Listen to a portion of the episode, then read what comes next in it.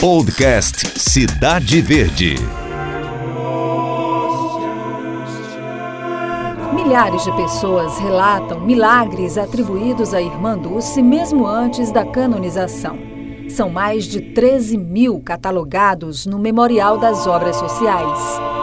A causa da canonização foi iniciada em janeiro de 2000, oito anos após a morte de Irmã Dulce.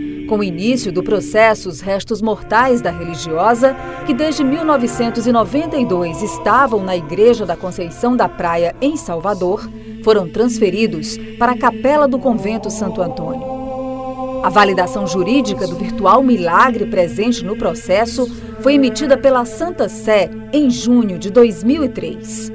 E em 2009, o Papa Bento XVI reconheceu as virtudes heróicas da serva de Deus Dulce Lopes Pontes, autorizando oficialmente a concessão do título de venerável à freira baiana.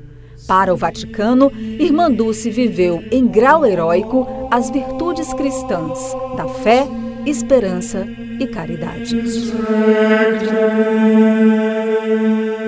Dia 9 de junho de 2010, foi realizada a exumação e transferência das relíquias, termo utilizado para designar o corpo ou parte do corpo dos beatos ou santos.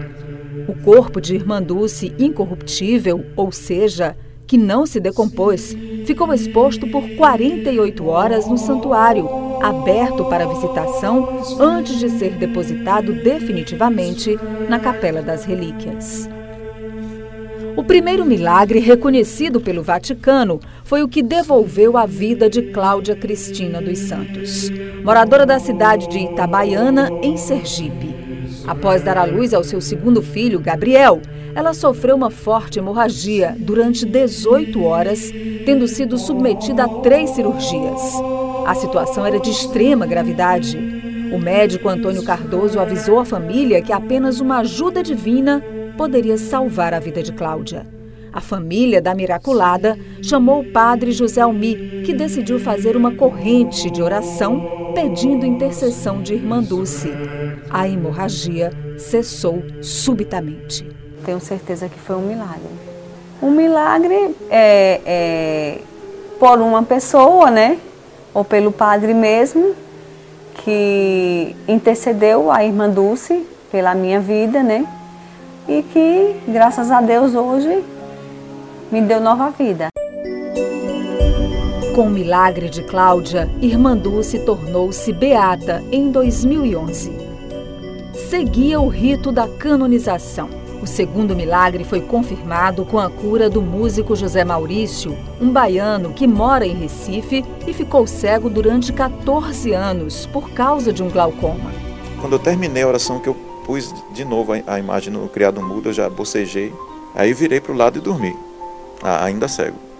Pela manhã, umas 8 horas mais ou menos, minha esposa Marisa me acordou. Aí me deu uma, uma bateria de gelo para que eu colocasse nos olhos, porque estavam muito inchados. Do nada, em uma dessas vezes eu vi a minha mão. Pela primeira vez, depois de 14 anos, eu vi alguma coisa. Aí eu, eu vi que eu fui miraculado, que foi por conta da oração que eu fiz.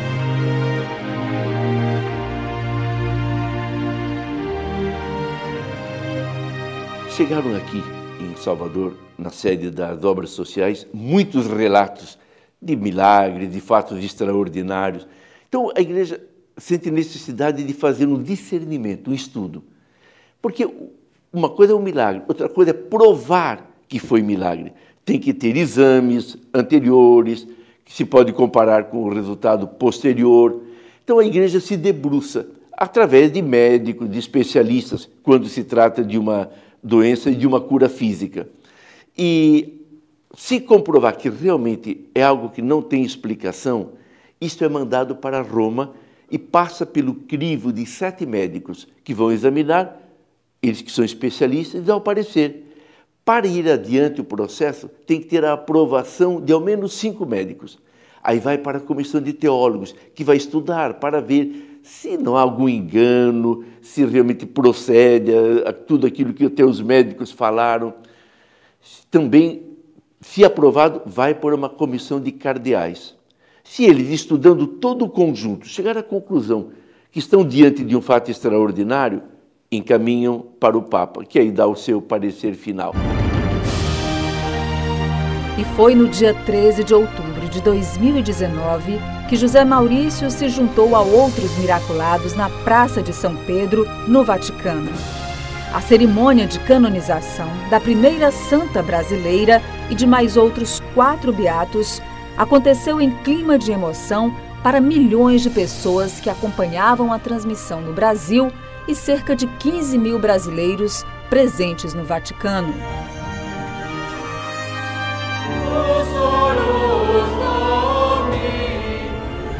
Beatos Ioannem Enrico Newman, Josefina Banini, Marian Teresia Sciarmel Manchidian, Dulcem Lopez Pontes et Margarita Mbais, Santos esse de Cernibus et definimus, a Santorum catalogo ascribimus statuet in seu in universa ecclesia inter santos pia devotione recoli deberi in nomine Patris et Filio et Spiritus Sancti. O arcebispo de Salvador e primaz do Brasil, Dom Murilo Krieger, também acompanhou a cerimônia de canonização.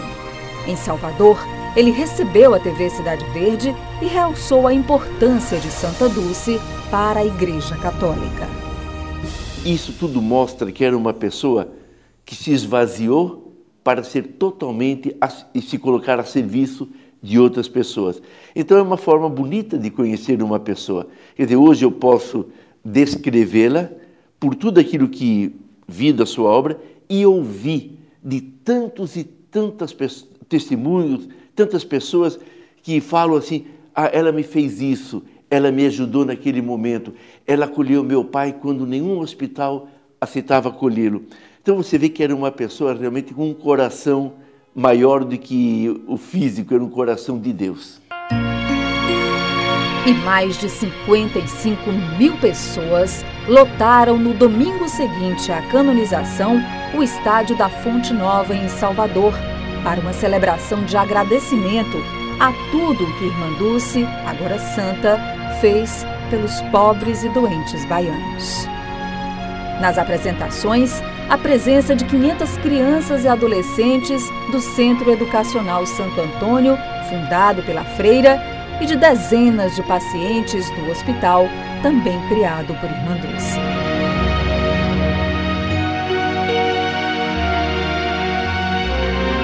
Depois de recolher doentes, pobres e abandonados das ruas, de dar-lhes dignidade e amor por tantos anos, imaginaria Irmã Dulce que suas obras sociais se transformariam num dos maiores amparos ao povo baiano? Antes de morrer, ela já presenciaria a força do seu legado. Em 1991, muito debilitada e já em UTI, o anjo bom da Bahia tinha apenas uma preocupação: quem cuidaria dos seus pobres? Os conselheiros da Alzide optaram por chamar a sobrinha, jornalista Maria Rita, que morava no Rio de Janeiro. Ela resistiu, mas não se negou a ajudar como podia com o testamento aberto de Irmã Dulce, expressando claramente o seu desejo, não teve como Maria Rita dizer não ao chamado. Maria Rita é a grande responsável por manter viva e fazer crescer a obra de amor de Santa Dulce dos Pobres. Eu diria que ela me preparou para a vida, né? Para ser uma pessoa mais, mais humana, mais mais simples. Mas é, não sei se ela me preparou para isso, nem sei se ela esperava, porque eu sempre dizia para ela: eu vou lhe ajudar na minha profissão. Minha formação é jornalista. E, mas a, aconteceu, né? Os desígnios de Deus.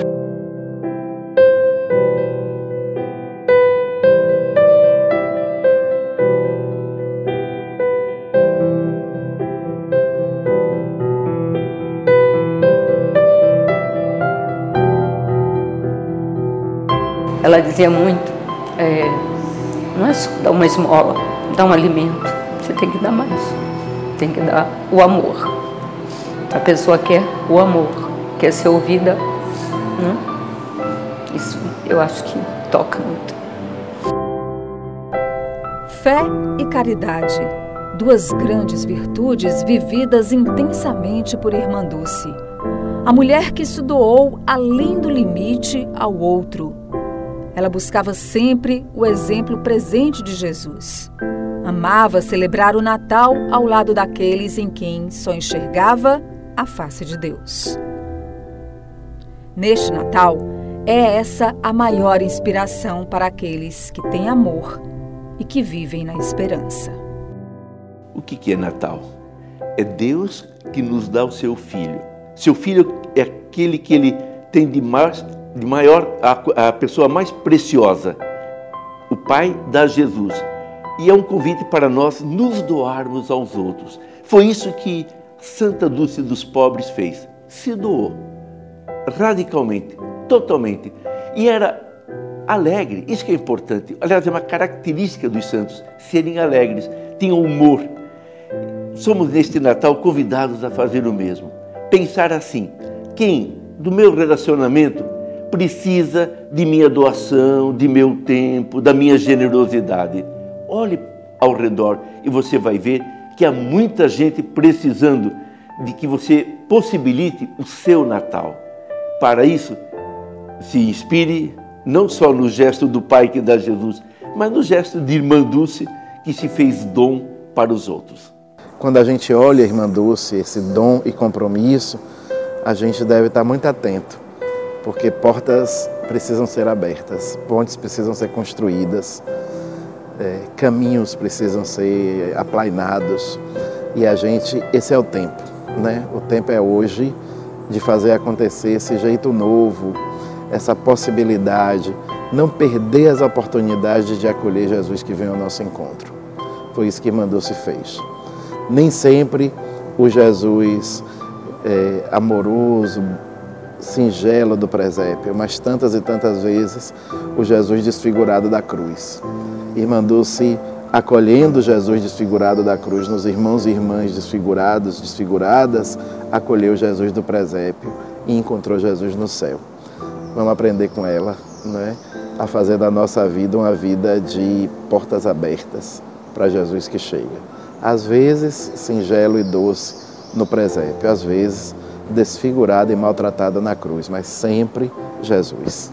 Todos nós devemos seguir o exemplo dela, onde estivermos, principalmente aí no Piauí, que a gente sabe que também existem desigualdades, desigualdades sociais, e que a gente pode fazer um um pouquinho, mesmo que seja um pouquinho, transformar vidas, é, ter um olhar de compaixão pelo nosso próximo, principalmente mais necessitado, e ouvir, saber ouvir. Né? Eu acho que hoje essa correria que a gente vive, um mundo de celular, de que muitas vezes nos distancia do contato humano, é tão importante a gente saber ouvir ter uma palavra de, de amor para o nosso irmão, para a pessoa que mais precisa. Então, espero que esse Natal seja especial para todos nós. A vida interior, mesmo no maior barulho, a vida de oração, mesmo no maior movimento, isso não impede do nosso pensamento estar voltado para Deus. Como Santa Dulce dos Pobres, vivamos o olhar mais fraterno, a doação mais amorosa, estendamos nossa mão mais caridosa e saibamos reconhecer nos que mais precisam a face humana do amor de Deus.